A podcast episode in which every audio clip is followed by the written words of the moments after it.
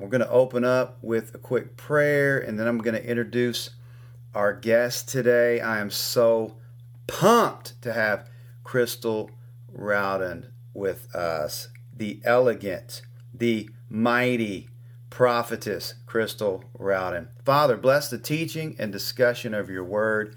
May the listeners be instructed in righteousness and equipped for life. Holy Spirit, have your way.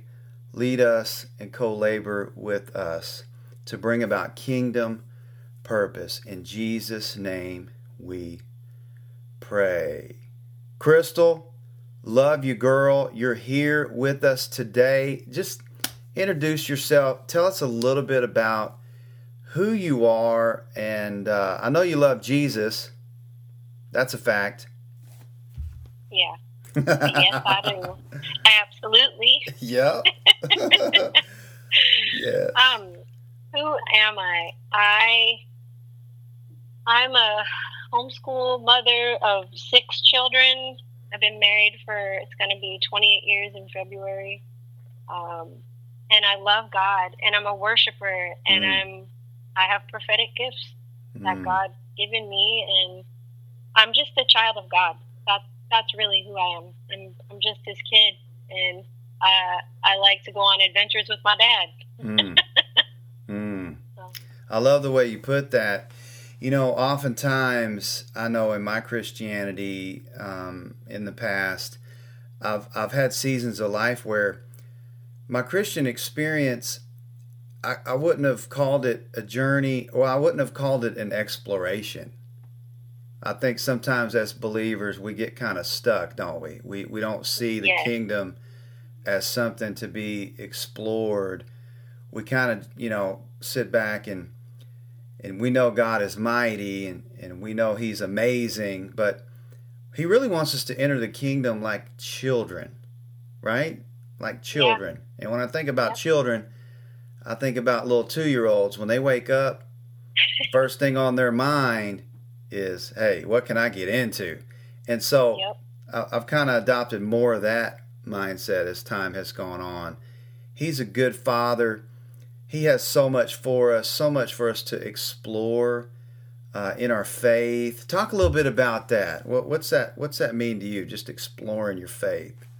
So for me, um, being a child of God, I, I guess I I was kind of a rookie when I came in. I was, you know, raised in the Catholic religion. That's pretty much what I knew about God. Mm. Um, but then I was introduced to the Holy Spirit and praying in tongues, and I was blown away. I had no idea that there was a side of God like this that existed. I mm.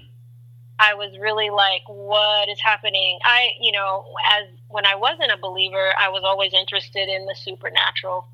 Um, and it's probably because God put that in me because he was going to lead me into that later and he knew it. He was literally, you know, he would put little burning bushes all around in my in my life um, so that I would have an interest later on and um, there were a lot of things, you know, occult things before I was a Christian that I was interested in.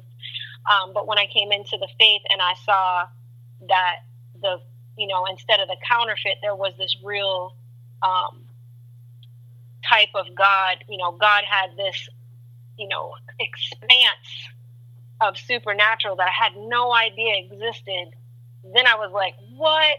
You know, like, mm. what is going on? And um, so what that has done is led me into, I am like a kid, you know, with him um, exploring and discovering and what else can you do, God? And what else are we going to do today? And I believe that's what he's called us to be. I believe Jesus was like that, that yes, he had a mission, but I'm sure while he was on the earth, he was trying to show us, look at what God has given to you to do and to see and to touch and to experience. And I think that um, the church is awakening to those things now. Um, and it's exciting because God is not boring. He's not just, oh, we're going to go on Sunday and just kind of, you know, sit there, do our sermon, and then go watch some football afterwards, and then we're going to, you know, wash, rinse, and repeat. God is mm. like every single day is an adventure. Every single day is different. I mean, He sent me to talk to people Um, he's I've seen things that most people would probably think were weird, and I, I it, it excites me um, because every day is an adventure. And sometimes you you know you get caught up in life and you forget that.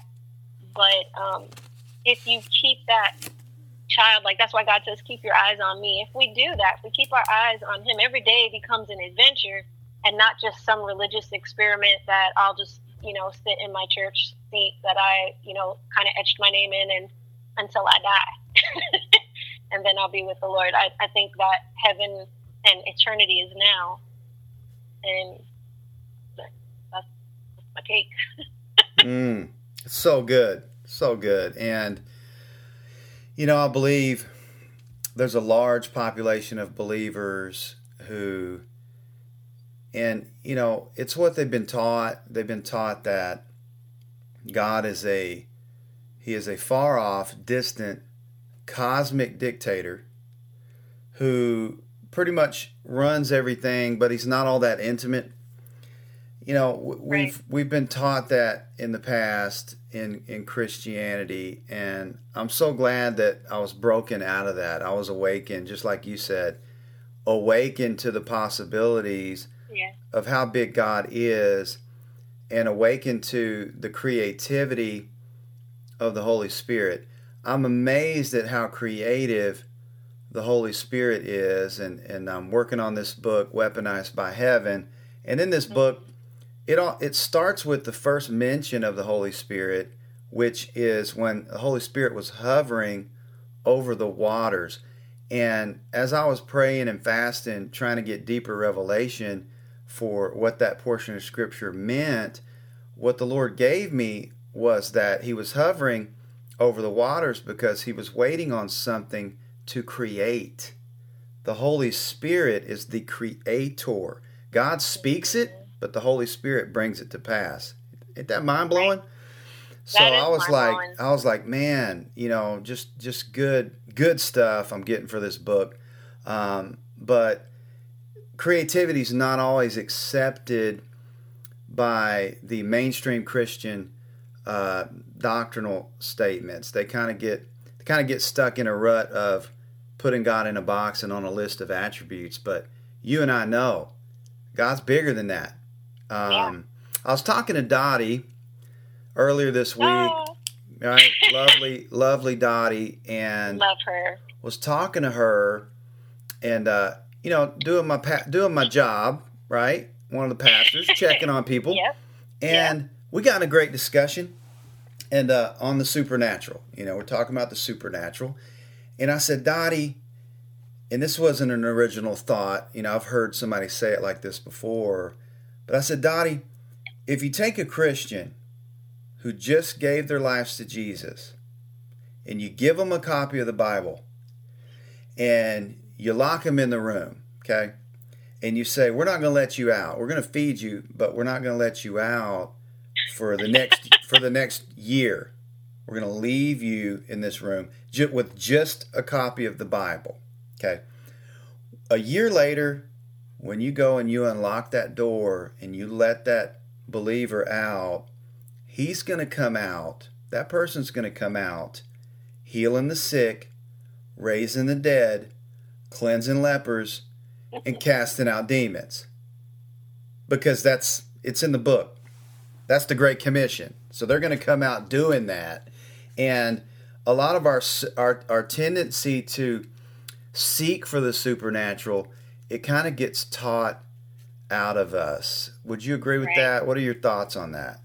I would absolutely agree with that. Um, when I got saved, um, before I got saved, I was singing in a church and I was worshiping, and but I never read the Bible because I didn't understand it. I was 16 before I got saved. Um, I got saved in college, maybe a couple years later, and I just, you know, I was kind of doing my thing. I kind of liked the attention that I got from singing, and it was great. And I was like, this is cool, and people here are really nice, but I didn't understand it all. When I got saved, um, and I could read the Word, to me, everything in the Word of God was true. Mm. These were real stories. This was really happening. This wasn't some fairy tale. And so when I got saved, I literally thought that people could see me glowing. mm. because you know I I was like I was looking at them, smiling at them, like you know a little bit goofy probably. They probably stayed away from me like oh she's crazy, but um I wasn't. I was so in love with what was going on, and when I read the Bible, if God said it, then it was mm. to me. Um, I did get some of that at one point taught out of me. I didn't understand. I, I was just like, oh, well, I'm I'm new and I just don't understand. But um, you know, and you can go to church and get that taught out of you. But God wants you to believe Him because when when I was just believing Him and I didn't know any better, miracles were happening all around me. People were getting healed. Um, lives were being changed, and it wasn't because of me, and I knew it I just knew I was holding my dad's hand and he was like, go do this. And I would just do it because mm. he said it in his word. Mm. But, um, you know, doctrines can come and, and it's the doctrines of man. And that's what Jesus was warning against. He was like, be careful because men can hold doctrines and they can teach them like they are God's word and way and not like their traditions. Mm. And so, um, you know that can bring confusion to a person just like it did to me but i'm getting back to the point where you know when i read the word it's the word it's it's just real it just is it's like that paycheck at the end of the week that you're expecting. We need to live expecting um, the lord to do what he said he would do. It doesn't have to be on our time. We just believe he's going to do it. We don't know when sometimes we know and happens immediately. Sometimes we don't know, but we still believe. And when we believe, that's when we're going to see the miracle signs and wonders because those miracle signs and wonders follow believers. Mm. We don't chase them down, they mm. follow us. So we believe without any, there's no logical explanation. We just believe. And then all of a sudden, the Holy Spirit opens up um, realms where people are getting healed. There was a woman a friend of mine came to me and asked me if I would pray for this woman to be healed of cancer. Mm-hmm. Um, and it, it happened. Um, and another friend of mine couldn't have children. And I just, I felt God push me like, hey, go lay hands on her. And I was at a new church at that time. And I thought, oh my gosh, I don't want to go. You know, I don't know these people, God. And God's like, hey, I need you to go do that.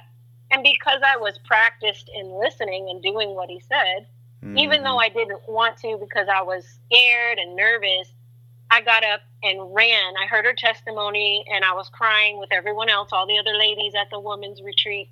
And I just leapt up to my feet because that's about how hard I felt the Holy Spirit push me. And I just ran up to her and was like, we need to pray. And I prayed for her to have a child, and she did. Mm, and her, mm. his name is Samuel, which she named him Samuel, which I thought, oh my goodness. When I saw her, I was away for a while. I didn't see her for a while. And then I saw her again and she had this big old belly and I went, oh my gosh, because it's still exciting and amazing that you, you know, you're always surprised. It's always a great surprise when the Lord does, you know, the words that came out of your mouth and then he does them because they were in accordance with what he wanted to. Mm-hmm. He just needed, he's looking to and fro across the earth to see who is it that I can use? Somebody raise your hand. You know, like when you were in elementary school and the teacher was like calling on you, and all the students were like, ah, I don't know the math problem, so I'm just uh, not going to raise my hand. Mm. The Lord is looking for someone to be like, oh, oh, oh, oh, teacher, oh. And when you raise your hand and you say, I will, Lord, boom, lightning happens and he just comes on in and you, it's a twofer. You're, they're blessed, but you are too. Your faith is built. It gets bigger and it becomes this giant thing that you're carrying around and then people start calling and saying hey my friend crystal or my friend ron you know ask them to pray for your situation because they got like a red phone direct line to jesus mm-hmm. it's not really that's not really the truth mm-hmm. really god's just looking for someone to use but that's what it seems like i have family members who are not saved who will be like i'm sick call crystal mm-hmm. you know and i'm like it's not me it's the Holy Spirit. He loves you and He wants to do this for you. Like just recently, my cousin Lynette, who's been coming to our Sunday online church, she had cancer of the liver. Mm. And I, I started praying for her because she was crying and she was like, I don't know what to do. And she's a believer. Mm-hmm. But she was, you know, the big C word is scary, but not to God. He don't care about, he's not scared of cancer. He's like, no. And so she called and I said, you know what? I felt deep in my spirit. And I'm sure my prayers were added to all the other people that were praying for her. I was like, no, you will not die of this. This is not going to overtake you because the Lord said that we can be healed. And I spoke like that.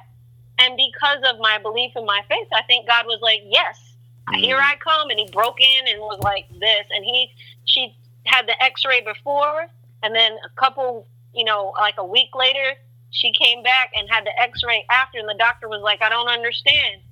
It's gone. Where is it? I, I can't find the spot. Here's the before. And here, and I, she said she just erupted. She was screaming and dancing and praising God. And that's how it, it's supposed to be every day of our lives. Every day. Mm, so good, Crystal. You know, on this topic of, of the supernatural, I don't know. It, we we have to take a look at what Jesus modeled. Now, and this this kind of kicks over some some belief systems of your traditional denominational settings is Jesus was eternally God. He's eternally God. He was there in the beginning. Uh, yep. He was he's he's God. Um, but where we get where we get in trouble is we start to take a look at his ministry, and there's really two basic views. We have to look at his ministry as did he do everything as God? Which, if he did everything as God, then that's still amazing because we we are spectators to his wonders, right? I mean, we take a look at him and we say that's Jesus, right? But when he said this, and, and this is what he said in John 14, like he, he's talking to his disciples.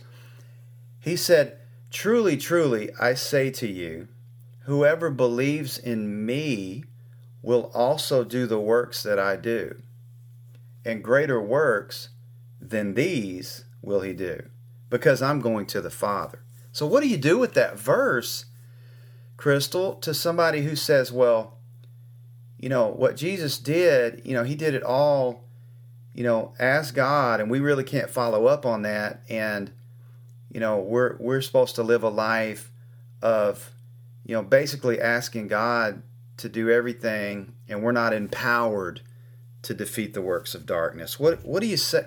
What do you say to that verse? Because it's pretty clear to me. So, so I would say to that person because this question has come to me a lot from my kids mm-hmm. because they're like, well, they're still trying to discover.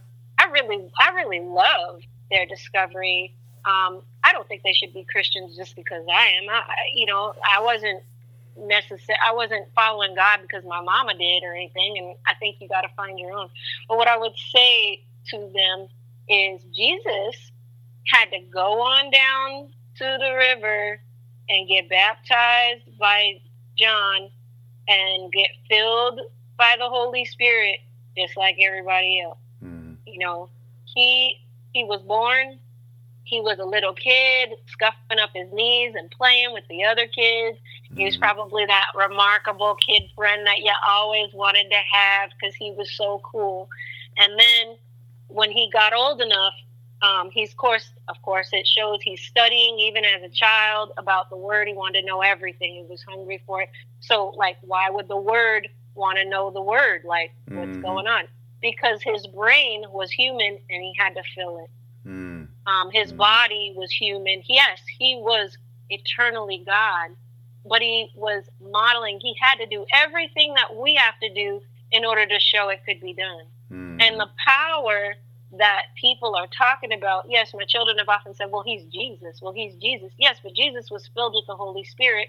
And oh, look, we're filled with the Holy Spirit. Mm. And Jesus walked in the Spirit and did everything in the Spirit and we walk in the spirit. It's just that we he believed completely, like he had absolutely no doubt in the Holy Spirit's power, and because God said it and he believed it. Period. Mm. If we believe like that and we practice believing like that, then we will do those things. I had a friend ask me, you know, she was angry. She said, uh, you know, well, when I pray for people to get healed, they don't get healed. And I mm. said, well, are you spending a lot of time with the Lord and do you believe? Because the more time you spend with God and His Word, the more you believe because faith comes by hearing and mm. hearing by the Word of God. Mm-hmm. Um, faith, I'm going to say that again because it's worth saying. I like faith that. Comes, That's good.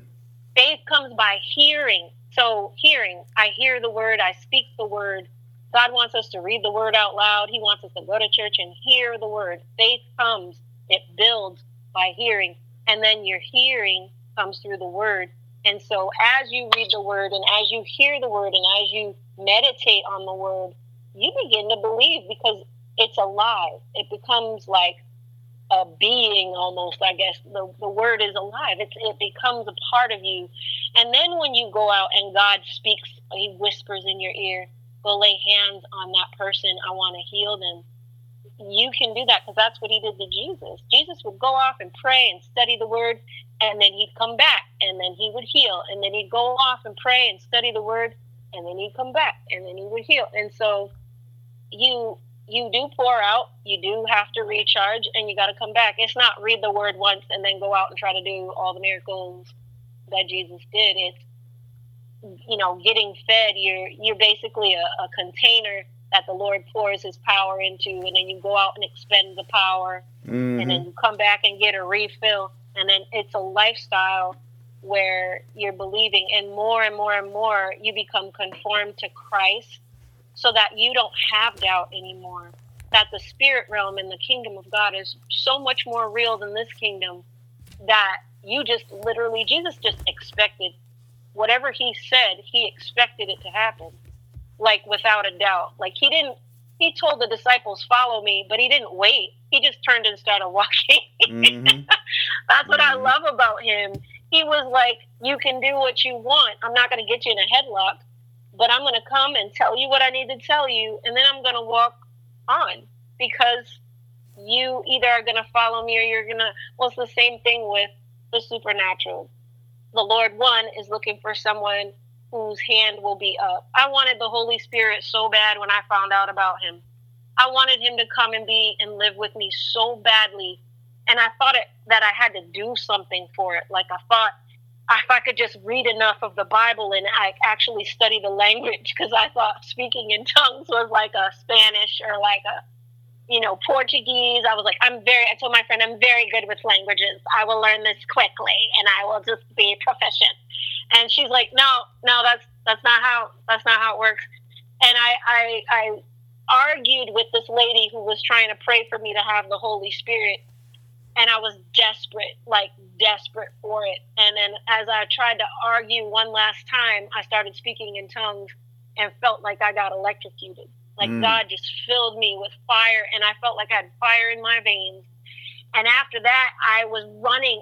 I, it was night, at the church and I'm running in the rain, screaming and doing cartwheels. And I'm sure everyone thought I lost it, but I did not know how amazing he was. And now he's with me every day.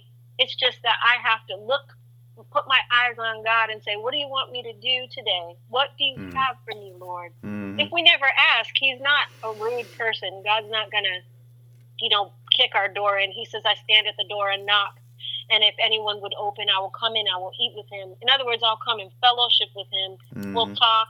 I can tell him what I want, and and we'll be friends. But if you never open that door because you just don't have time and you're, you know, you're not into the supernatural, you just don't think it happens anymore. One friend told me, she goes, well, I don't believe that the Holy Spirit's moving like that anymore.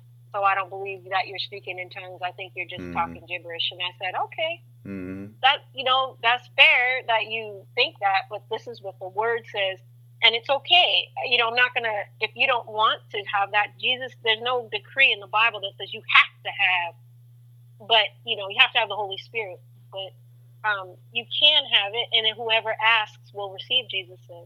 If you you know don't worry about it. If you want it, you'll have it. And so, um, you know, I think that it's important for us. I think that's how we're going to see signs, wonders, miracles if we're filled with the Holy Spirit. I feel like we're beautiful lamps that are not plugged in if we don't have the Holy Spirit. We how how can because Jesus showed in order for him to do all those things, he was led away by the Spirit into the wilderness. He, the dove descended on him after he came up out of the water. If he didn't have that, then it would be by his own flesh that he would try to do the works. And he knew that wasn't the way.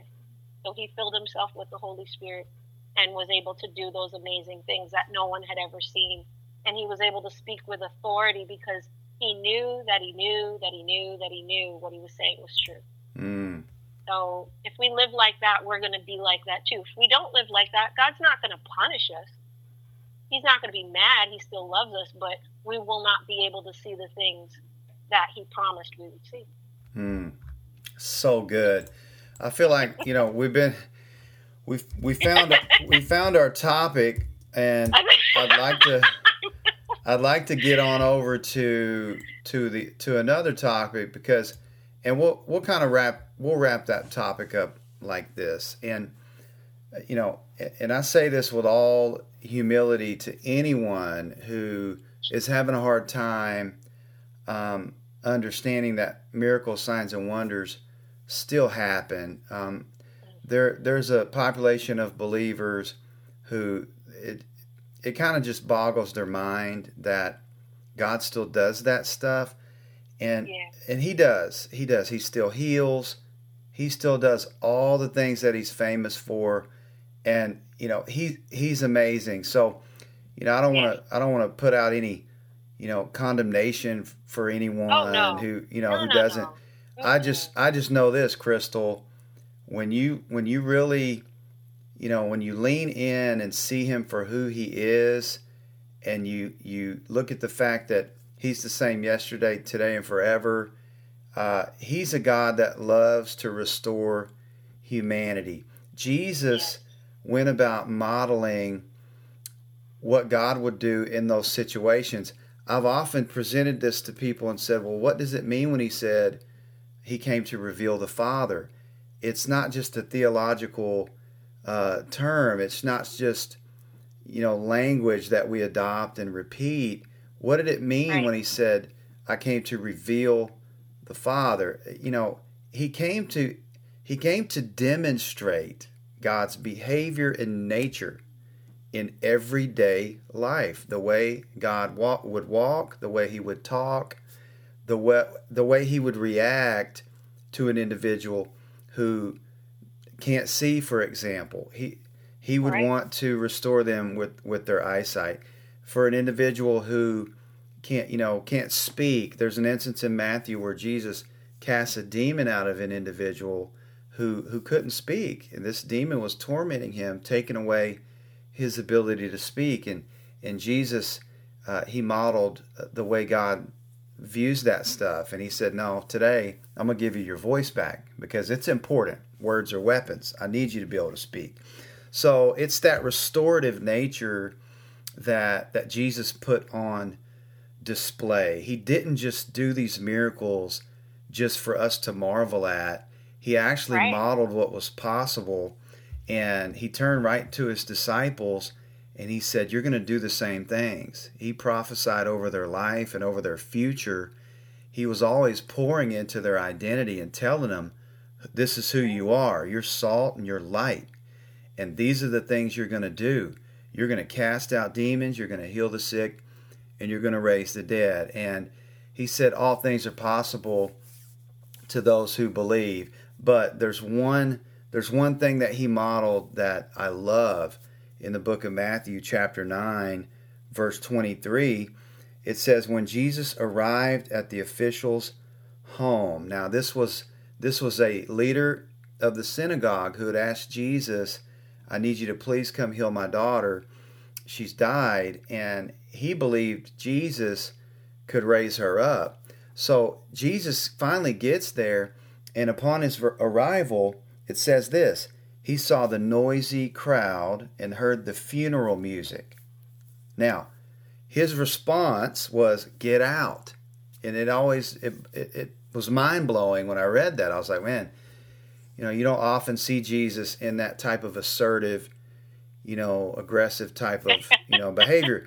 So I so I took a look at it and I'm like, wow, you know, why was he so forceful with kicking these people out? And, you know, it just occurred to me he's kicking unbelief out, Crystal. I mean, yes, he he's is. like if yes. if you're here planning a funeral, even though I'm here planning a resurrection, you probably need to go ahead and just just step out. Like he had to create that atmosphere of faith, and I just think that's amazing because even Jesus had to create an atmosphere of atmosphere of faith to go in there and raise this young lady to new life. So my point is this, I believe a lot of unbelief hides behind you know some of the doctrines we've adopted um, through the Absolutely. years just just basic unbelief that okay i see it in in god's word that it happened but i just don't believe it could happen for me and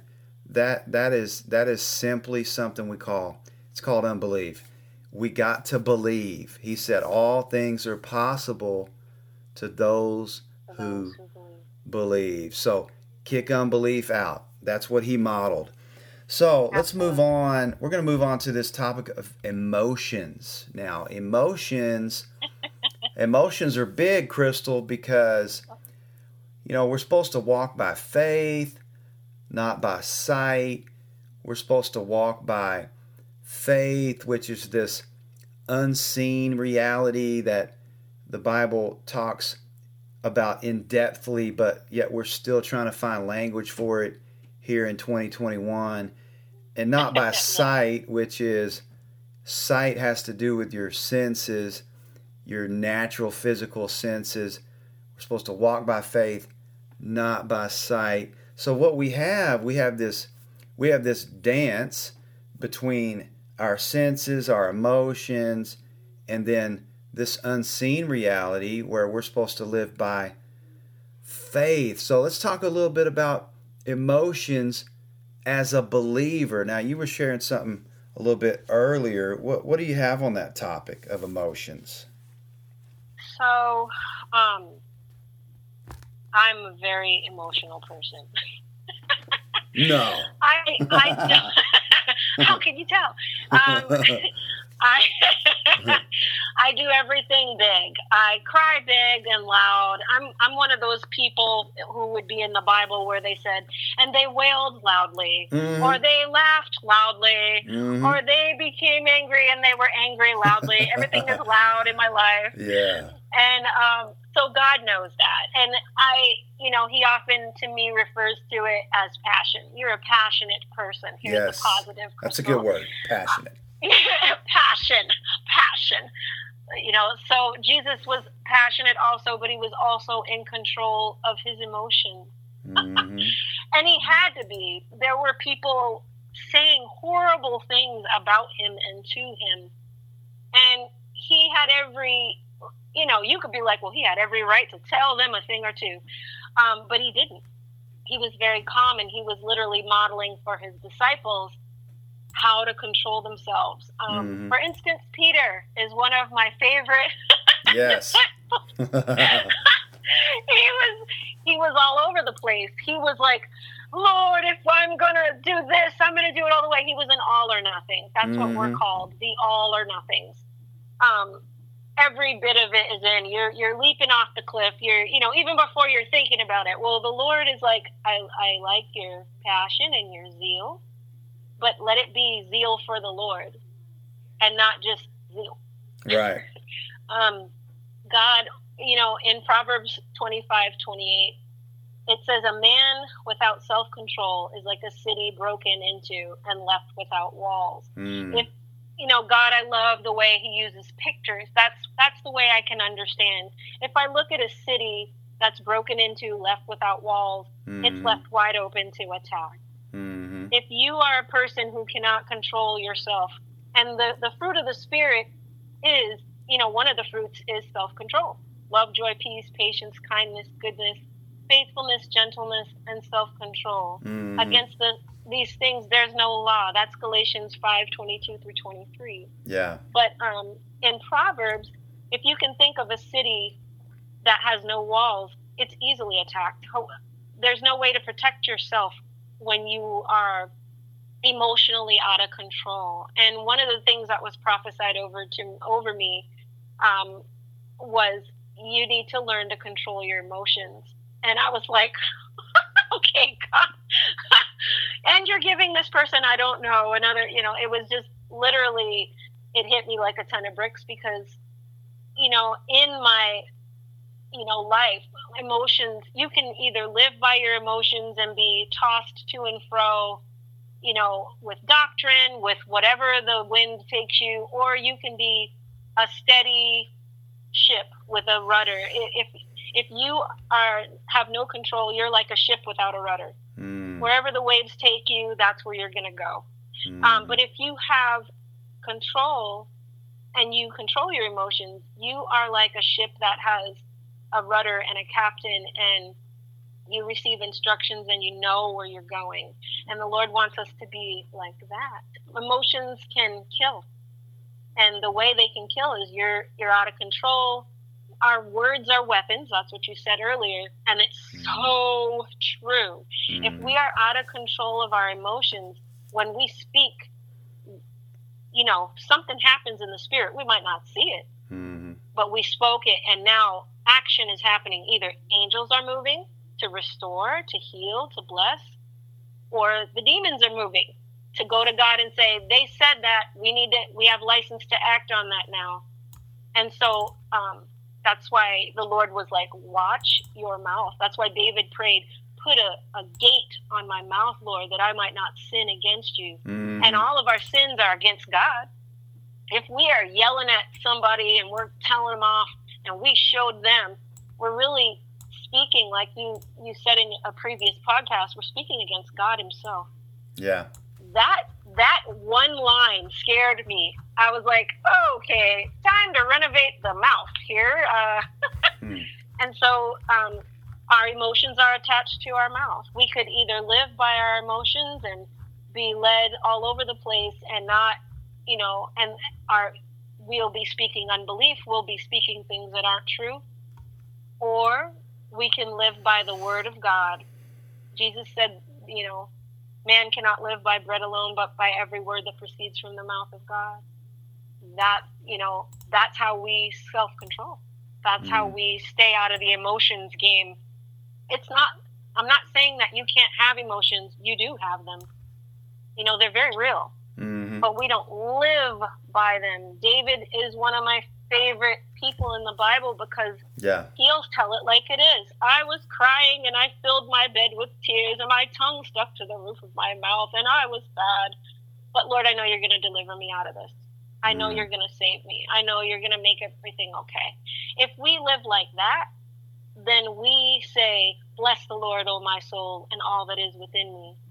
We're, ta- we're telling our own mind that's filled with emotion, Hey, God is real. He's bigger than the problem, and He's going to fix it. Don't worry. Mm. And then that's that's where your help comes from. That's where your sanity comes from. If you live by your emotions, you're going to feel like you're insane. Mm-hmm. You're going to be all over the place, and you're going to be a city without walls. Anybody and anything can attack you, and you're going to be offended. Mm. You're going to yeah. fall down. Mm-hmm. So that's good. So good you know, it kind of takes me to this passage in in Galatians, and when you start talking about the fruits of the Spirit, and I highlight this in my upcoming book, Weaponized by Heaven, there is a difference in gifts of the Spirit and fruits of the Spirit.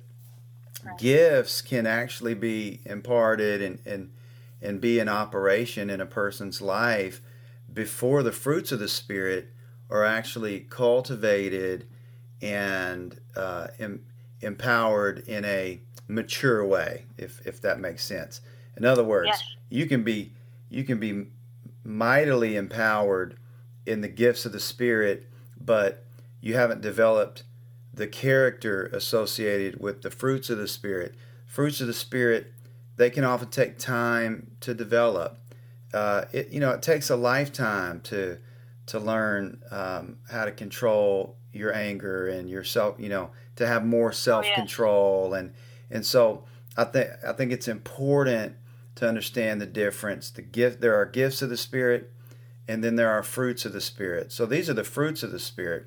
In Galatians 5, 22, 20 and 23, it says, But the fruit of the Spirit is love, joy, peace, patience, kindness, goodness, faithfulness, gentleness, and self control. So these fruits of the Spirit actually, Crystal, have more to do with character and they're things that we can develop. Wouldn't wouldn't you say wouldn't you say that's correct? Because you're not automatically agree. endowed with all these fruits of the spirit right. when you're empowered by the Holy Spirit and you're given your full weaponization as a New Testament believer. It, it takes some time. It takes some time to understand how to, de- you know, you're developing patience. That's the one thing you never have to pray for. Don't ever pray for patience because I have, and you know, I, I, know why you God, don't pray for that. I God, have. God is going to teach you patience. That's just part of the package. And then, you know, it's taken me a lot of years to learn how to be kind. I was pretty aggressive, assertive right. personality type. Um, you know, as a teenager, early twenties, you know, did a lot of time in the military. I kind of developed this, you know, get out of my way type of type of mentality and, and personality. But you know what I've what I've learned through the years is, man, kindness really does get you a lot farther, um, and that has to do with character. So, talk a little bit about that, about the development of some of these some of these fruits, what the Lord's done in your life to develop these these fruits and these emotions that we have? So, one of the things I want to draw attention to, literally, that God just downloaded to me, the Rhema, is, um, and actually, this is the first time I'm seeing it too, so I'm just going to tell what God just told me. Go ahead. Notice yeah. how, notice how the fruit of the Spirit is fruit. If you want some fruit in your backyard, you're going to have to buy a tree. You're going to have to cultivate the fruit. You mm. are going to have to fertilize it and nurture it. If mm. you don't, if you neglect that tree, it'll be full of worms. You'll have, if you don't prune it, it'll grow crazy. We had to pull up two apple trees in our yard because every year they produced worms. We, mm. we neglected them. We didn't mm. cultivate the fruit. We didn't prune. And so I think God in his magnificent wisdom mm, amen. decided yeah that he he was like this is how i'm going to explain it to them the fruit of the spirit is the fruit of the spirit has to be cultivated it has to be you got to be out there if you're a farmer of apples mm. you got to be out there every single day without fail or your crop will fail there mm. will be no apples that mm. you can eat um, there will be diseases. They are getting attacked. Your faith and lo- your spiritual fruit is going to be attacked.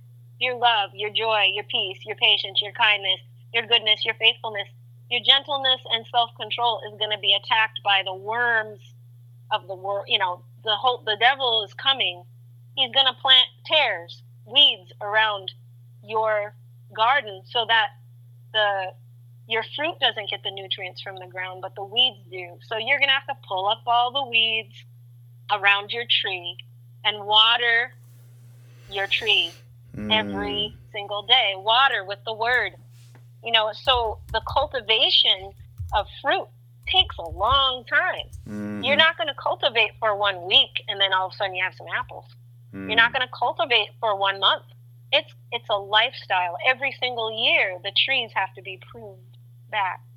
Every single year, they have to be refertilized and consistently throughout the year if you want good fruit. If you don't want good fruit, your fruit will be underdeveloped, it will be wormy, it'll have a. And so I think God was really, really specific. As far as cultivating in my life, I mean, I think it's a journey that never ends. I think you can mm-hmm. always improve your fruit.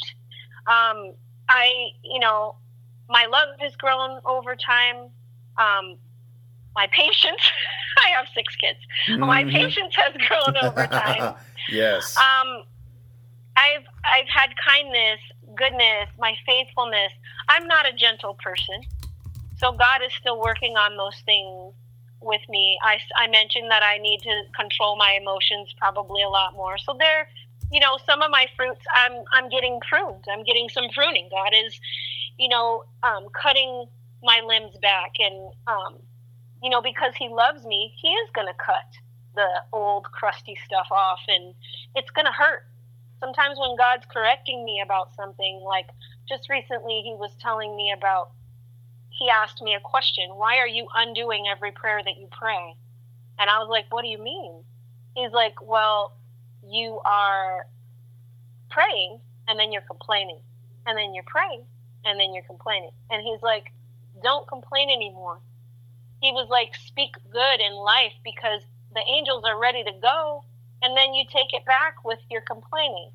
And I went, oh my goodness. Oh, mm. okay. I, I literally was brought to tears because I said, Father, I, I didn't realize what was coming out of my mouth.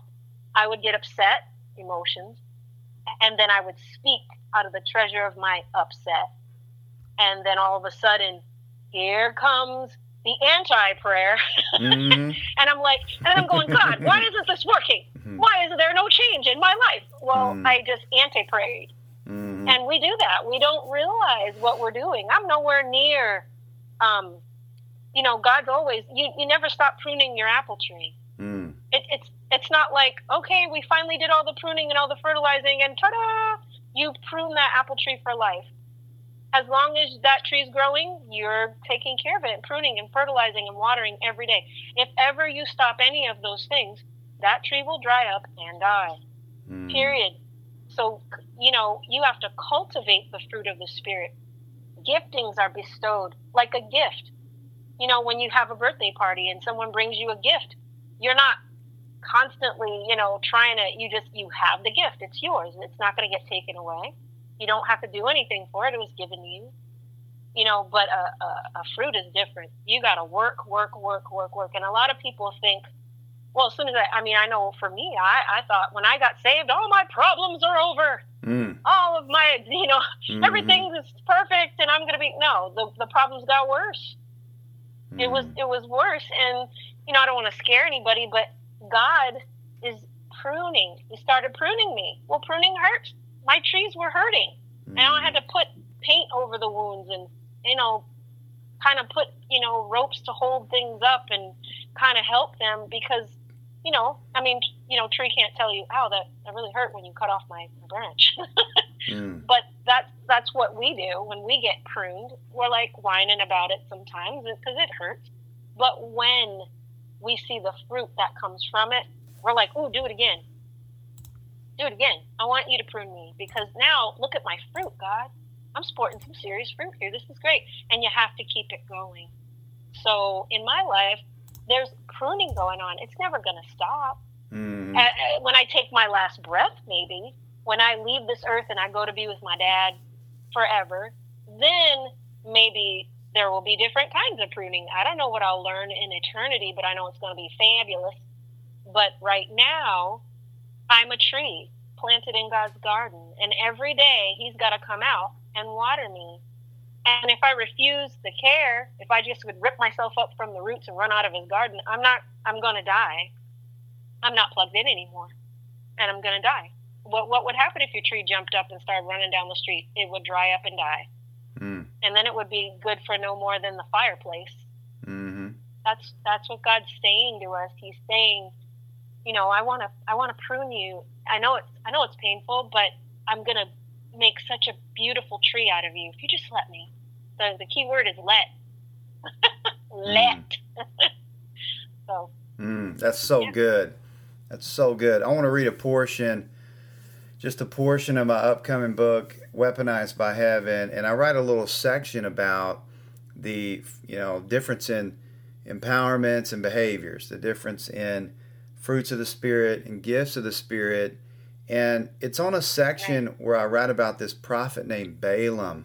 Now, uh-huh. what, what I highlight in the book, Crystal, is how the Holy Spirit actually taught us systematically and methodically in the Old Testament, person to person, uh, you know, prophet to prophet, king to king. He kind of systematically unpacked his empowerments so that we would be prepared in the New Testament for full weaponization. In other words, awesome. Othniel, who was the first judge of Israel, right? Very obscure character, not a lot of scripture on him, but it says that the Holy Spirit came upon him. So I took a look at every time the Holy Spirit came upon anyone, and what I found is that the Holy Spirit taught us in the Old Testament uh, all of his empowerments, he displayed them, but he only unpacked certain empowerments on certain people. Whereas now in the New Testament, we're fully weaponized. It's amazing when you when you find the, the pattern of how he did it. So anyway, he unpacks the ability on Balaam to bless and curse. This this prophet Balaam, and, and it's amazing because he he just didn't have very good character. Let's let's just go ahead and throw that out there. He wasn't a very good. You know, he did he he wasn't exemplary in his he's he's in there to show us Holy Spirit empowerment and because if he blessed someone, they would be blessed. If he cursed right. someone, they would be cursed. Like he had that he had that empowerment, but you know, he didn't cultivate the fruit side of it. He didn't cultivate the self control and the gentleness and the love, joy, peace, right. and patience aspect of it. Uh, that's why it's a good practice to separate gifts from fruits right. when examining people in Scripture and in the kingdom. There are gifts of the Spirit and fruits of the Spirit. There are empowerments and behaviors. They're developed separately. It is possible to demonstrate the gifts of the Spirit without displaying the fruits of the Spirit in our behavior. It's possible yep. to display the empowerment without exhibiting the positive behavior the Spirit should produce. This is due to our free will nature. Yep. Fruits of the Spirit indicate character, which can take time to develop. They are developed over time through progressive sanctification. We learn how to walk in step with the Spirit, often while we are already empowered. This is why empowerment without character is so dangerous. Our yes. desires may Amen. shift dramatically upon being born again, but learned behavior can be deeply rooted at the psychological and physiological level. One can carry the gifts while developing the fruit. One may lag behind the other as we grow. So, hmm, it's important to continue to trust the Lord in the process. And I think age helps us. I think having children helps us. I think the Lord sure. uses so many different things to help us to develop this this character of because it's all about Crystal. It's all about getting us uh, us becoming more and more like Jesus, right? I mean, is, oh, isn't yes, that what it's absolutely. about? He wants us to be more and more like Him. Oh yes, mm. yes, mm. absolutely. Um, mm.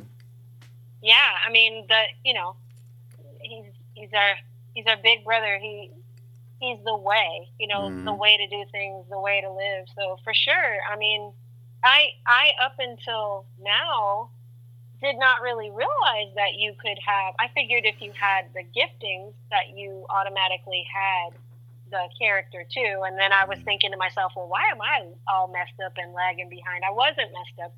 Um, mm. I was developing. God's mm. been working on me since I was born again, mm. and I'm I'm told I'm in teenagerhood now. He's like, oh, you're a teen.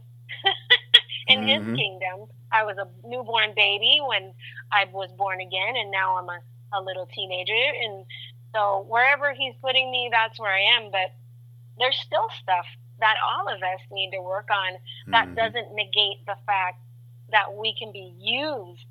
You know, look at the disciples. They were not perfect people. They weren't Pharisees. Mm-mm. They didn't study years and years of the Bible where they knew every single verse, you know, perfectly. They were just ordinary dudes who were like, you know, Jesus walked up to them and were like, hey, you know, follow me and do what I do. Mm-hmm. And and I will make you fishers of men. And truly, truly that is what he did. But they were a mess. Like, you know, a lot of us, we, we always think, well, in order to be good enough for God, I got to get my crap together. Mm-hmm. I gotta, I gotta have all the scriptures. I gotta memorize it all. No, God knows who we are, mm-hmm. and He wants to use us anyway. And usually, a heart on fire could be someone who knows nothing about the Bible. They're just on fire. And God's yeah. like, I'm going to prune. I got this brand new tree that I put. Everyone's excited when they plant a brand new garden. Mm-hmm. They're so excited. And so Father God is excited. He's like, yes, you know, I got this brand new tree.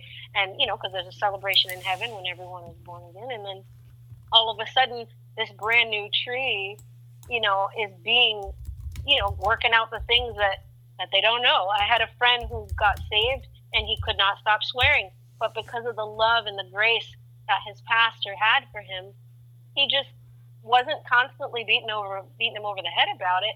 But that man has been used mightily in the kingdom of God and eventually stopped swearing. Mm. God pruned that off and he was okay. And he's been all around the world worshiping God and with people and churches and, and changing lives. And so God can use anybody. He can use anybody, and you know he can he can use you even if you're not fully developed with your fruit. Yeah, you know I'm so encouraged when I see Jesus's interaction with the disciples because he was so patient with them.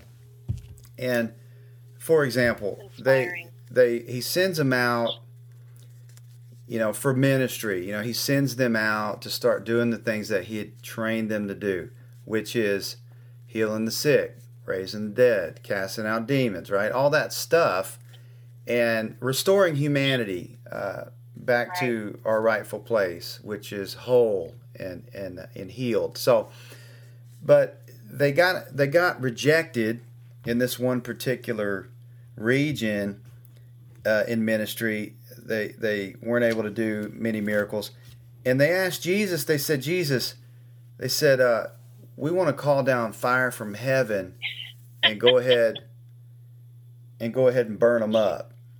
Now, now Jesus, you know, he he didn't sternly rebuke them. He did tell them, hey, you don't know what spirit you're of, right? He he said you don't, right? You know, you're not you're not quite engaged with the spirit realm to the point to where you can understand how how that's not at all what I'm trying to do while I'm here. I'm trying to save people. Okay, I'm not. I'm not here to. Yeah, I'm not here to to uh, call down fire from heaven. You know, I I came to seek and to save. So just Jesus's patience with them, and it, it just he modeled so much of of what leadership is he modeled so much of what parenting is yeah. um, in the way that he dealt with his with his disciples and giving them space to develop is is a huge deal that we see modeled in his ministry and, and in his leadership and i just believe i have a firm belief now more than ever uh, because years ago i carried around a lot of condemnation for not being perfect. I carried around a lot of condemnation for not measuring up. I never felt like I measured up, especially as a pastor, because as a pastor, you know, it, it's it's on you to to make sure your people are are fed and taken care of and empowered and protected and and so you, you carry a lot of that weight as a leader in the church. But now I'm learning more and more of just truly how gracious Jesus is. He's he's so he, he's just amazing, Crystal. He gives us space to develop, and we all need space to develop. And that's true. Yeah, yep. but but here's the deal. Part of our, you know, part of this journey, it it really is.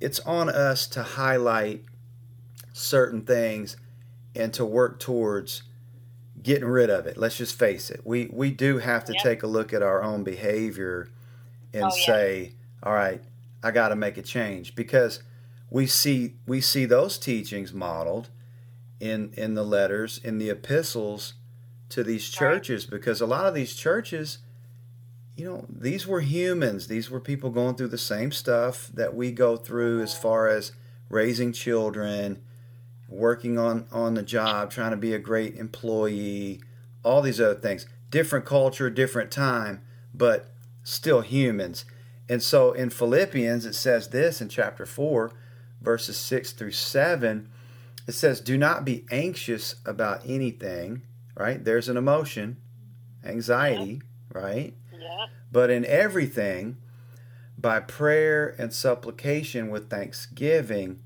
let your request be made known to God. And the peace of God, which surpasses all understanding, will guard your hearts and your minds in Christ Jesus. Now, that's a that's a big that's a big verse of scripture right there. You you got any commentary on that because there's a lot in that. Um, we actually, as a family, studied this verse. My husband was reading it, and we kind of broke it apart.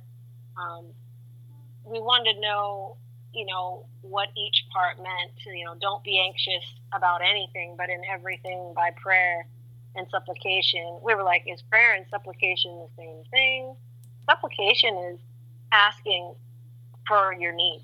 Yeah. You know, you know, making a supplication. You're you're going to God and you're being like, you know, prayer is just it's not it is talking to God and it's also you know making requests as well. Supplication, I, I feel like probably deals more with you know your everyday needs, um, and the supplication has to be with thanksgiving. Mm-hmm. Um, you make your requests known with thanksgiving because you're acknowledging a lot of things. You know, you're, you're acknowledging God.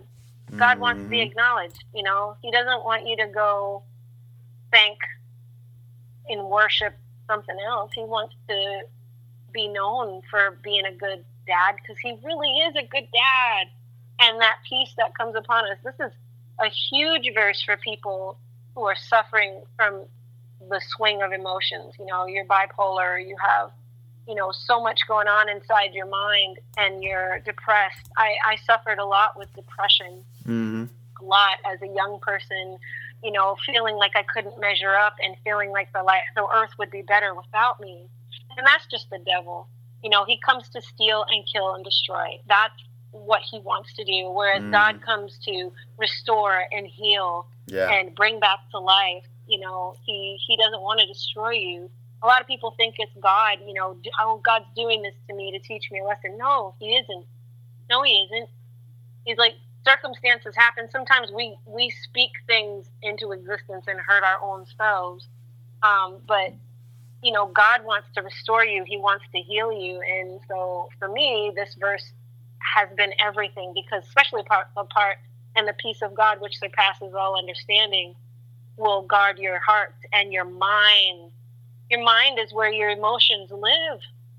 You know, the that that peace guards. I remember I was sitting um, in a hospital. I had just lost one of my babies, um, and I was, you know, my mind was racing, and I was scared, and um, you know, I was being rushed to the hospital by my husband, and I began to seek God's face you know, and this peace came over me that was so thick in the car. It just filled the car and washed over me like a warm oil.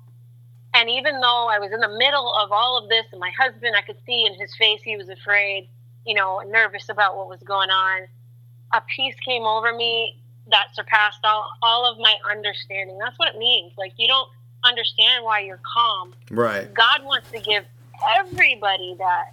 He wants to guard you against all the attacks of the enemy because fear definitely attacked us. But when you give yourself over and you say, okay, God, I'm going to let you take, take care of me. I'm going to let you put me on your hip and carry me around. It talks about, um, in the word, I don't know where the scripture is, but God will dandle us on, on his knees, you know, mm-hmm. like a mm-hmm. mother, you know, he, he wants to, you know, carry us around in those times because sometimes we can't handle it. You know, sometimes our emotions are they feel bigger. But when we turn our face and we look toward Him, He's the provider of all of our needs, everything. And if we're acknowledging Him and thanking Him, He stands guard against the enemy over our minds mm-hmm. and over our heart. Mm-hmm. Like nothing's getting past. He's like that, you know, hockey um, player that stands in front of the, the goal. Mm. He's not letting nothing in. Okay, That's he's good. got his he's got his hockey stick, and the devil's throwing all kinds of mess at him, and he's like doing the splits and guard. There's nothing, nothing's getting past God. Mm. And when we live like that, and we let Him be who He is, the Lord of all, then when stuff comes into our life and we get emotional about it, we could just run to Daddy, and we could say, Papa, this is happening. Help me, and He does. He does. And we, if we trust Him fully, we'll feel it right away he's he's not you know he he doesn't want you walking around feeling weighted down by everything in the world and you know we're, we're cut, we've come into some dark times you know mm-hmm. but we're but it's okay because the light gets brighter in the darkness god is the way he it doesn't matter about anything you you're looking to him you you you're okay everything is great that's why you know we are known for our love and we are known for our joy because we are not we're not looking at circumstances here. We're looking at the Lord God Almighty, greater than anything, the light. And, you know, we don't love our lives even unto death. We're like, God is everything because we know He's life itself. Mm, that is so good. That is so, so good. I was looking for. I was looking for something in particular. Um, got caught up looking with looking for it. just this topic of emotions, you you can go on, you can just go you on can. forever with it because we're commanded so many times in Scripture, and this this is something that came to me recently. Be courageous. The command it's a it's a command, not a suggestion. And that's right. something like like it says in Joshua one nine have I not oh. commanded you? Be strong and courageous. Do not be frightened and do not be dismayed. For the Lord your God is with you wherever you go. I took a look at that verse and broke it down. And so when you're frightened, it's actually your initial response. That's your automatic response you have to something, right? You're frightened. Right. That's in the moment. But then dismayed is really just a continuation of that. So you're yeah. initially frightened and then you continue to stay frightened. So he wants us to be courageous. Be courageous and not in our own strength, not right. in our own might because it's I mean it's virtually impossible, Crystal, to to trust in your own strength, your own might. Um, just look at the world right now and the things we're going through in this pandemic.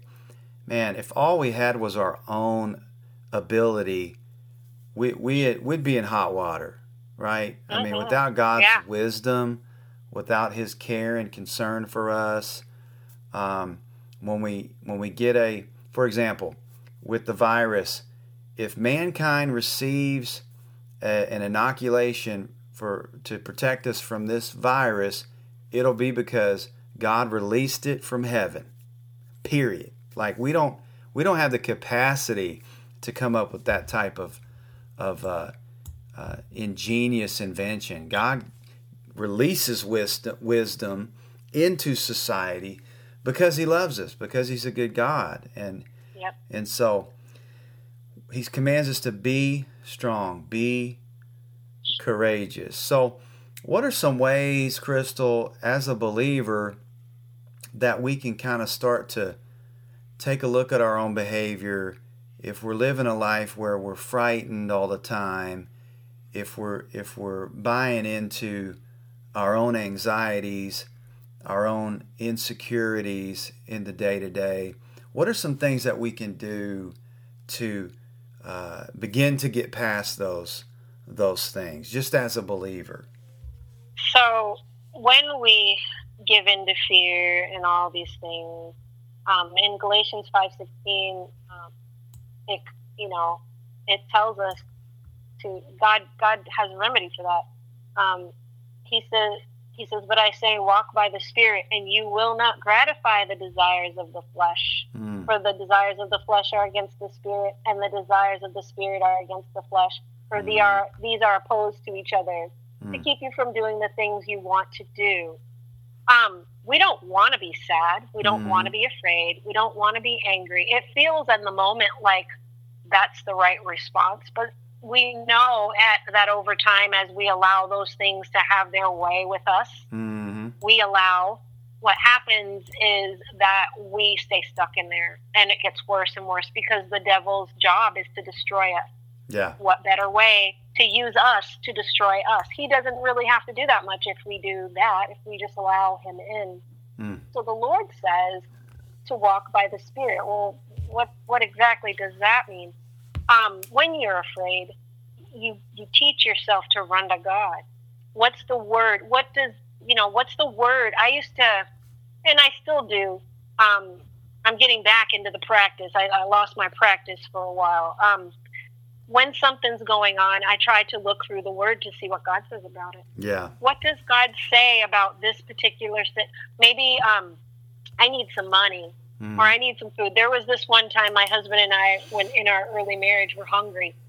We we literally had some ketchup packet in mm-hmm. our fridge. Mm-hmm. It was mm-hmm. like, "Woo, this is so great! We got mm. some ketchup packets." we were pretty poor mm.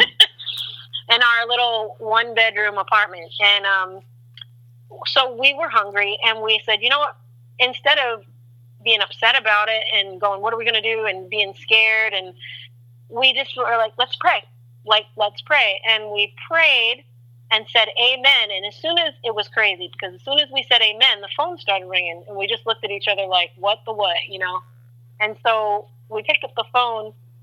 And his grandmother, who was not saved, was like, hey, um, do you guys need some food? Um, I've got some here, and I feel like, you know, you should come over and get the food because I just kind of was feeling like you were probably hungry and you needed to have some mm. And we looked at my husband hung up the phone and he looked like pale and he was like, You will never believe what she just said to me.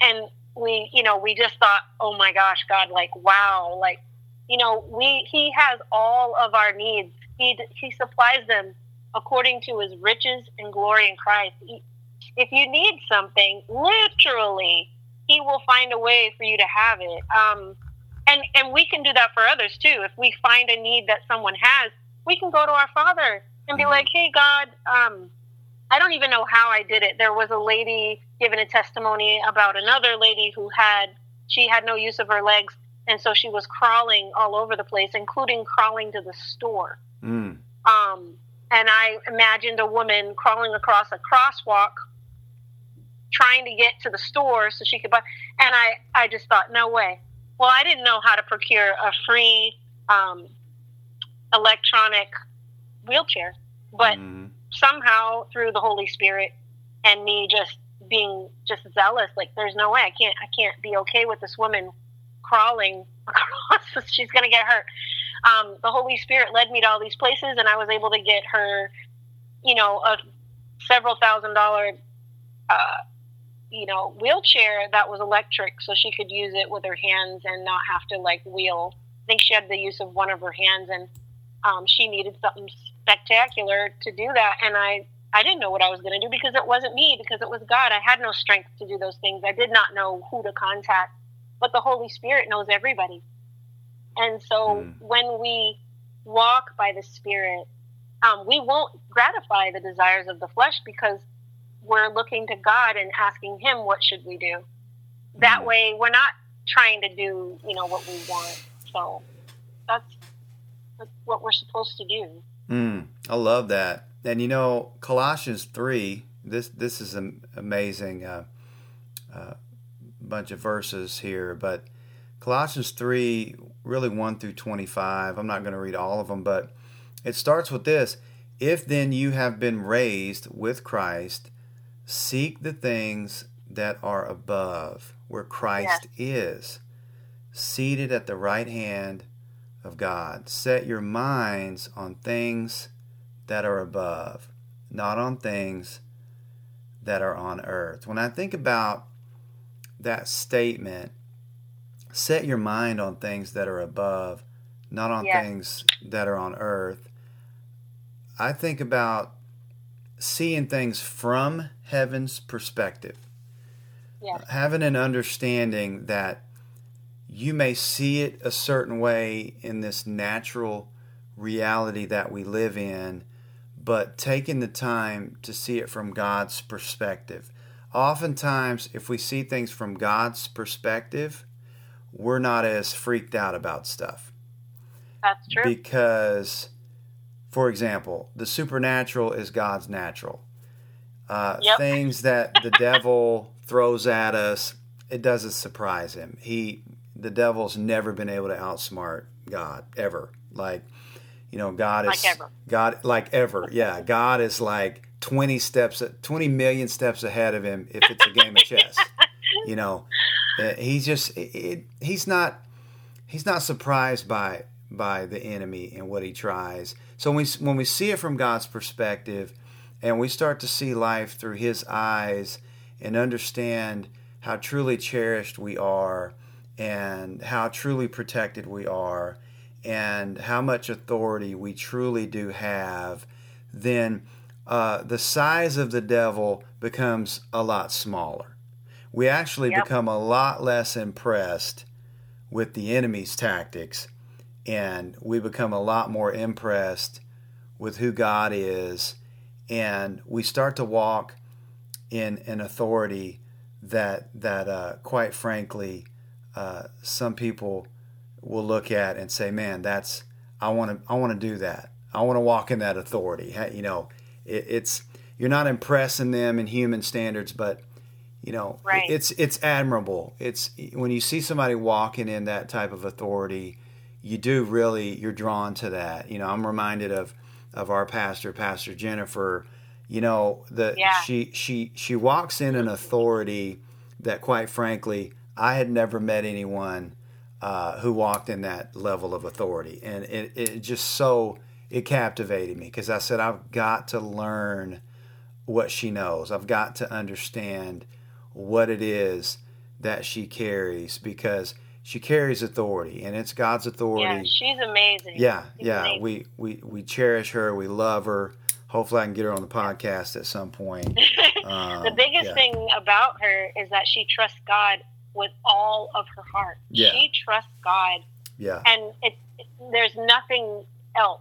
That's it. I mm-hmm. trust God. If He says it, I'm doing it. And that is why. And she's had a lifetime in her walk with God, you know, mm-hmm. in a small amount of time. She's because she trusts him. Mm-hmm. He's real for her, and if he said it, there's nothing else for her. Mm-hmm. Nothing. Mm-hmm. And I, I, you know, that is the way we're supposed to be, and that's what childlike means. It doesn't mm-hmm. mean immature. Mm-hmm. Um, you know, sometimes we think, oh, it means childish mm. and then we get in trouble. Mm. That's where our emotions come in, and we're acting childish, and we're not being childlike. yeah, yeah. There's so. there is a difference. Yeah, he, he Jesus brought he brought a little child, and he you know he liked to use visual examples with yes. his followers, and he'd say, "Look, I need you to come into the kingdom like this child." And and what's the significance with a child? A child, you know, childs aren't uh, your child really doesn't even know what your mortgage payment is. Like they're not interested in that. They don't know not what the electric bill is. they're not. They're just. They trust you. They trust that mom and dad. Yeah, there's going to be food here. Obviously, yep. like that's not a question. Um, yep. So it's that childlike faith. I want to throw another verse of scripture out. Um, Proverbs three, five and six it says, Trust in the Lord with all your heart and do not lean on your own understanding. Wow. Yeah. In all your ways, acknowledge Him, and He will make straight your paths. I think there's a fine line in our faith between trusting and understanding. It's been said by, by teachers that I follow you know, this journey that we're on, it's called the faith, Crystal. It's not called the understanding. It's faith. We are absolutely walking in faith. Um, there are levels of God that you'll never attain through understanding. It, it has to be through faith. It has to be through us. Are you? Are you? Uh, is your phone okay? My phone. Oh. I think my earbuds just went on the fritz. Can you still hear me? yeah, yeah, we're good. just making sure, making sure we're good to go. Yeah, but yeah. So there's a fine line in our faith between hey understanding some concepts and then also knowing that there's an element of mystery that always has to be there. Okay, if that element of mystery is not there, then it's it's not faith. Right. We're not walking in faith if we understand everything. So uh, there are mysteries in the kingdom that the Father wants us to search after, and there are mysteries that He'll reveal to us, and and uh, and then there are some things He says, okay, I don't really want you to know that right right now. That's a part of your mystery journey. There's always that portion of your of your walk that needs to re- remain mysterious because we're not we're not living the understanding. We're we're walking in faith.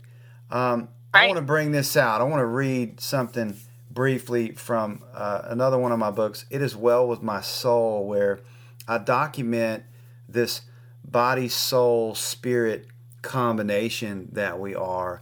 It's been said that we are spirit that possesses a soul that lives within a body. It's a mystery, and we'll know all about it once we get to heaven. But we yep. found some language uh, that that kind of makes sense to us. It's because we were made in God's image, Crystal. We're made in His image, not just physically, but we're made in His image emotionally. The mm-hmm. Hebrew word for likeness, demuth, is used in that verse, meaning resemblance. We're made in His image physiologically and psychologically. We come complete with all the range of emotions that He has. He has given them to us to cultivate His creation on earth.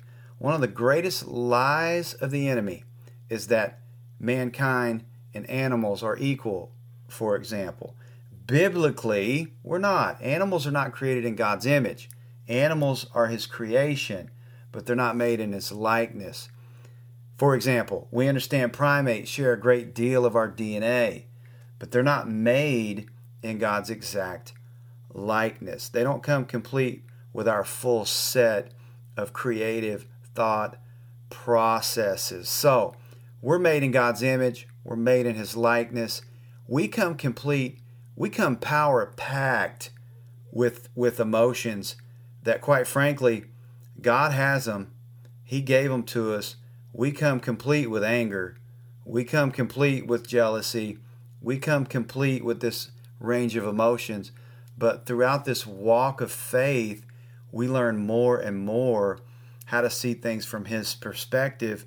And as we grow in grace, we'll only get angry at things that God gets angry at. Right. Yeah. Yep, and we'll only we'll only get happy about things that God gets happy about, and so so on and so forth. It has to do with that becoming more and more like Him. Jesus mm-hmm. came to reveal the Father, so He gives us direct access to what God look would look like in this earthly reality, walking around, uh, having to ride in a boat and having to eat and having to live this life that we live. And so we can follow Jesus' example in that how he treated people, how he talked to people.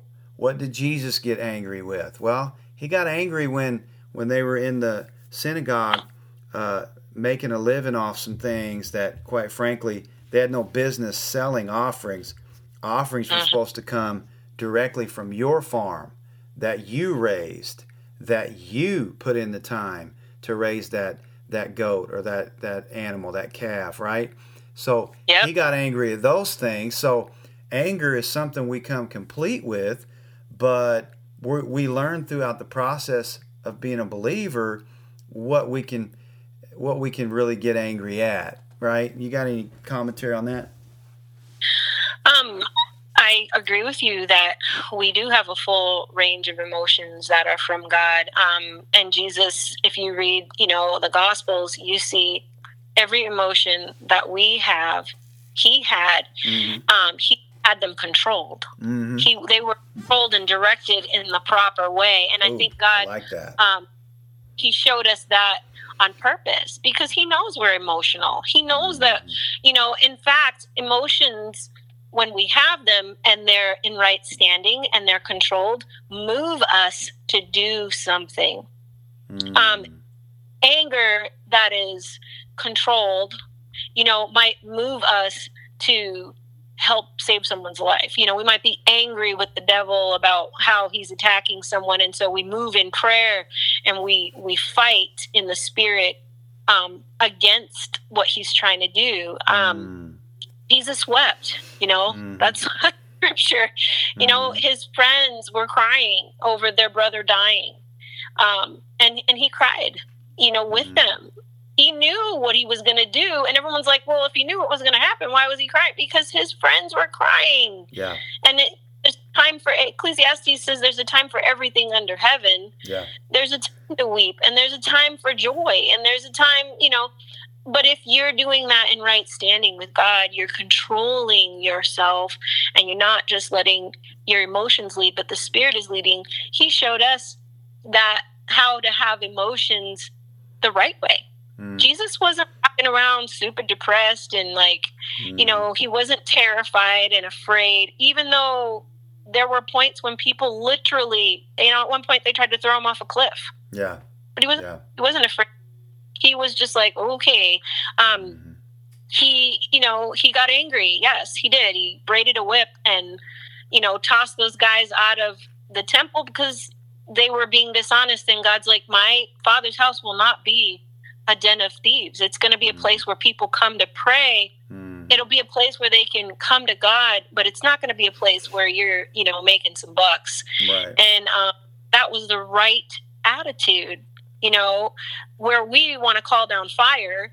Mm-hmm. mm-hmm. he's exercising patience.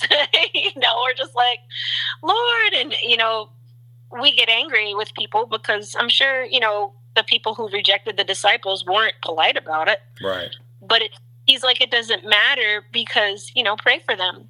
Pray mm-hmm. for them because they need me. Um, he cried over Jerusalem when you know he was going to die and he was like if only you would have let me i would have gathered you in like a mother hen i would have yeah. held you in my arms but but now i got to do what i got to do and and this is going to you know you're you're not going to it's it's okay that you're not going to do this and now i got to do what i have to do and so mm-hmm um, he had all the range of emotions. He was distressed before he died. He asked his disciples, "Hey, can y'all stand and pray with me?" But it didn't. He didn't stay that way. He he became sad, and then he was like, he sought the Lord. I'm sad. You know, I'm having a little bit of turmoil. I was sweating some blood. So I went to the Lord every time um, when the disciples were in the storm and he was asleep, which I thought was pretty darn funny, actually. Mm-hmm. mm-hmm. Just chilling. Yeah in the boat when the storm is he's like you know the storm's not bothering me i'm mm-hmm. i'm cool and so he basically modeled what we're supposed to look like when the storms come when we're sad when you know we need to stand up and and carry a sword and and fight for the weak god says you know my sacrifice is that you take care of the widows you know you're kind to people you feed the hungry people you know that are mine you, you know feed people, clothe them. That's my sacrifice. Mm-hmm. You know? Mm-hmm. Mm. So, yeah. That's so good. Yeah. And, and then, so in James, and we may end with this. We may end with this and and and close out this episode. this has been so much fun. I'm not even sure how long we've we've been recording, but but in James in James chapter 1 verses 19 and 20 it says this Know this, my beloved brothers, let every person be quick to hear, slow to speak, slow to anger, for the anger of man does not produce the righteousness of God. It's so important that we continue to develop as believers and continue to understand that we're built with all this range of emotions that that God made us with. We're made in God's image, God's likeness, and he'll continue to develop us. He's patient with us. He walks with us. Jesus modeled in the gospels how truly patient he was with his disciples and we can just get better and better every day on this topic of emotions and understanding we have to rule our emotions. Don't allow our emotions to rule us.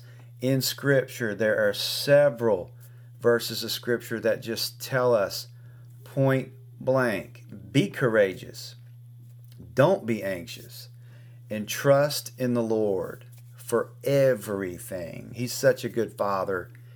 He's uh-huh. going to provide us with what we need He's going to help us. He's going to walk with us. And I think a big thing, Crystal, is not to do the guilt and shame thing when right. we, when we mess up, when we just blow it, but just come to the Father and say, "Father, I messed up and I need your help. I need you to continue to walk with me and help me to rein in my emotions so that I can represent you well, if we represent Jesus well, uh, there's just no limit to the success we can have as far as our impact in this realm. There's just no limit. Every every child wants a father like Jesus and a mother like Jesus. Every every player wants a coach like Jesus. Every student wants a teacher like Jesus. Every believer wants a pastor like Jesus. We're all looking for that manifestation of who Jesus is uh, in life. And so, as He works with us and as we become more and more like Him, wow, Crystal, sky's the limit. And we can impact people, right? We can impact right. them. So, what I want to do, I want you to lead us in a prayer for whoever may be listening today who maybe they don't know the Lord, first and foremost. If they don't know the Lord and somebody they just happened upon a podcast and they listen to it and they want to know this this one called Jesus that we've been talking about. Maybe if you can lead them through that prayer of decision. And then if you have any declarations or words of wisdom, knowledge, or prophecy you want to declare over the audience today, you just have at it. So I'm going to toss it back to you. And then when you're done, you toss it back to me and I'll, I'll close us up. All right. Father, we just come to you in the name of Jesus. Yes, and Lord.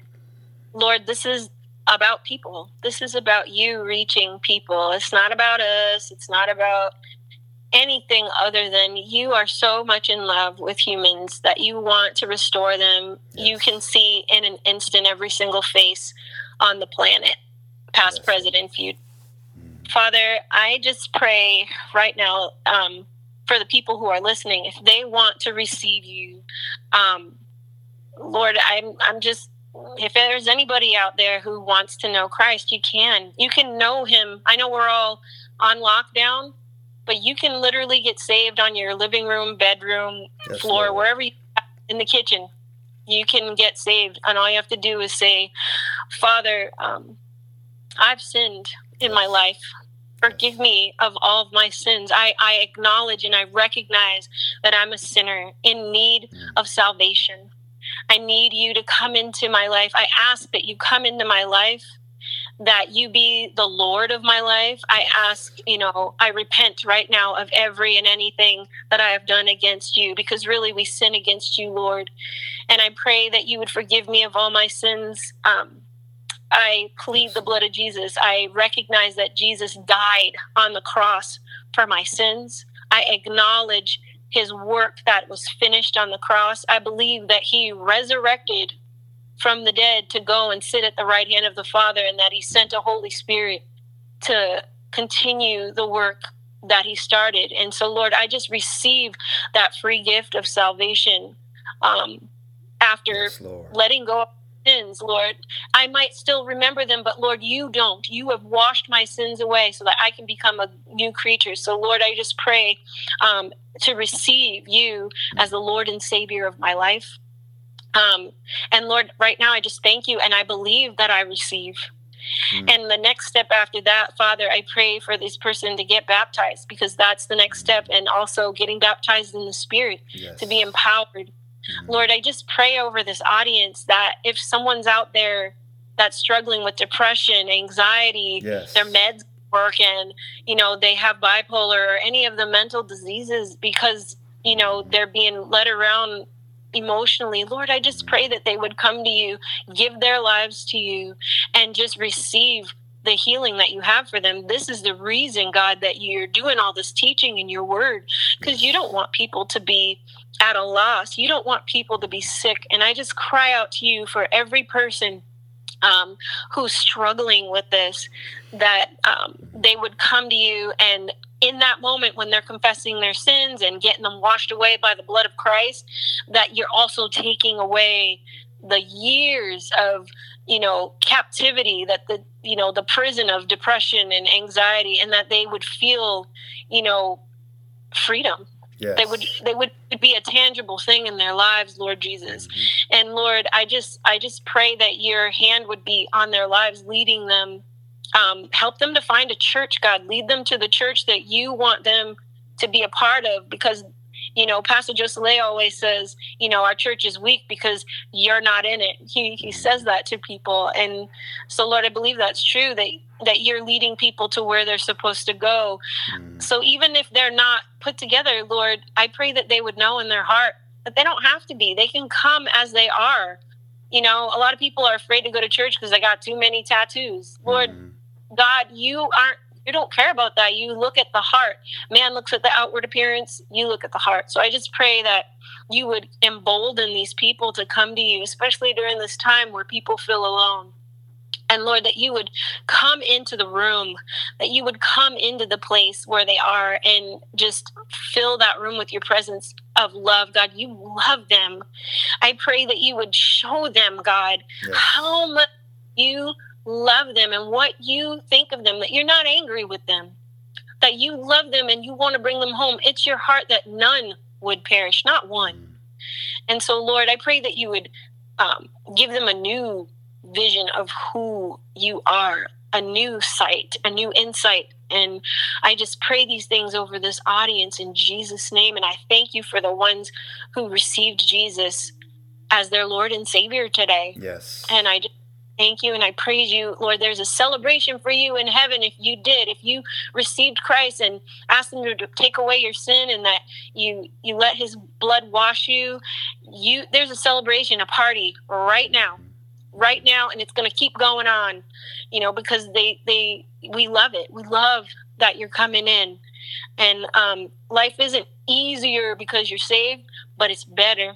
mm, mm-hmm. Amen. So, Amen. And I thank you, God. In Jesus' name. Amen. Amen. Amen. Thank you. Thank you for leading us in prayer. Crystal, you're so special to me. Love you, girl. I'm going to close with this these little statements here. I, I'm going to make sure our listeners know. If you prayed a prayer of decision today or would like to hear a certain topic on our podcast, Email me at ronniecdallen at gmail.com. That's R O N N I E C D A L L E N at gmail.com. If I use your topic, you'll receive a free copy of one of my books. If you were blessed with this podcast, please share it with others. My books are available on Amazon and Barnes & Noble online. I declare blessings on you, your family, your children, and your children's children to the thousandth generation. God has plans to prosper you. And remember, you were created for impact as you learn more about your biblical identity, purpose, and destiny. God bless you is our prayer. Thank you, Crystal. We love you. Love you too. All right. All right.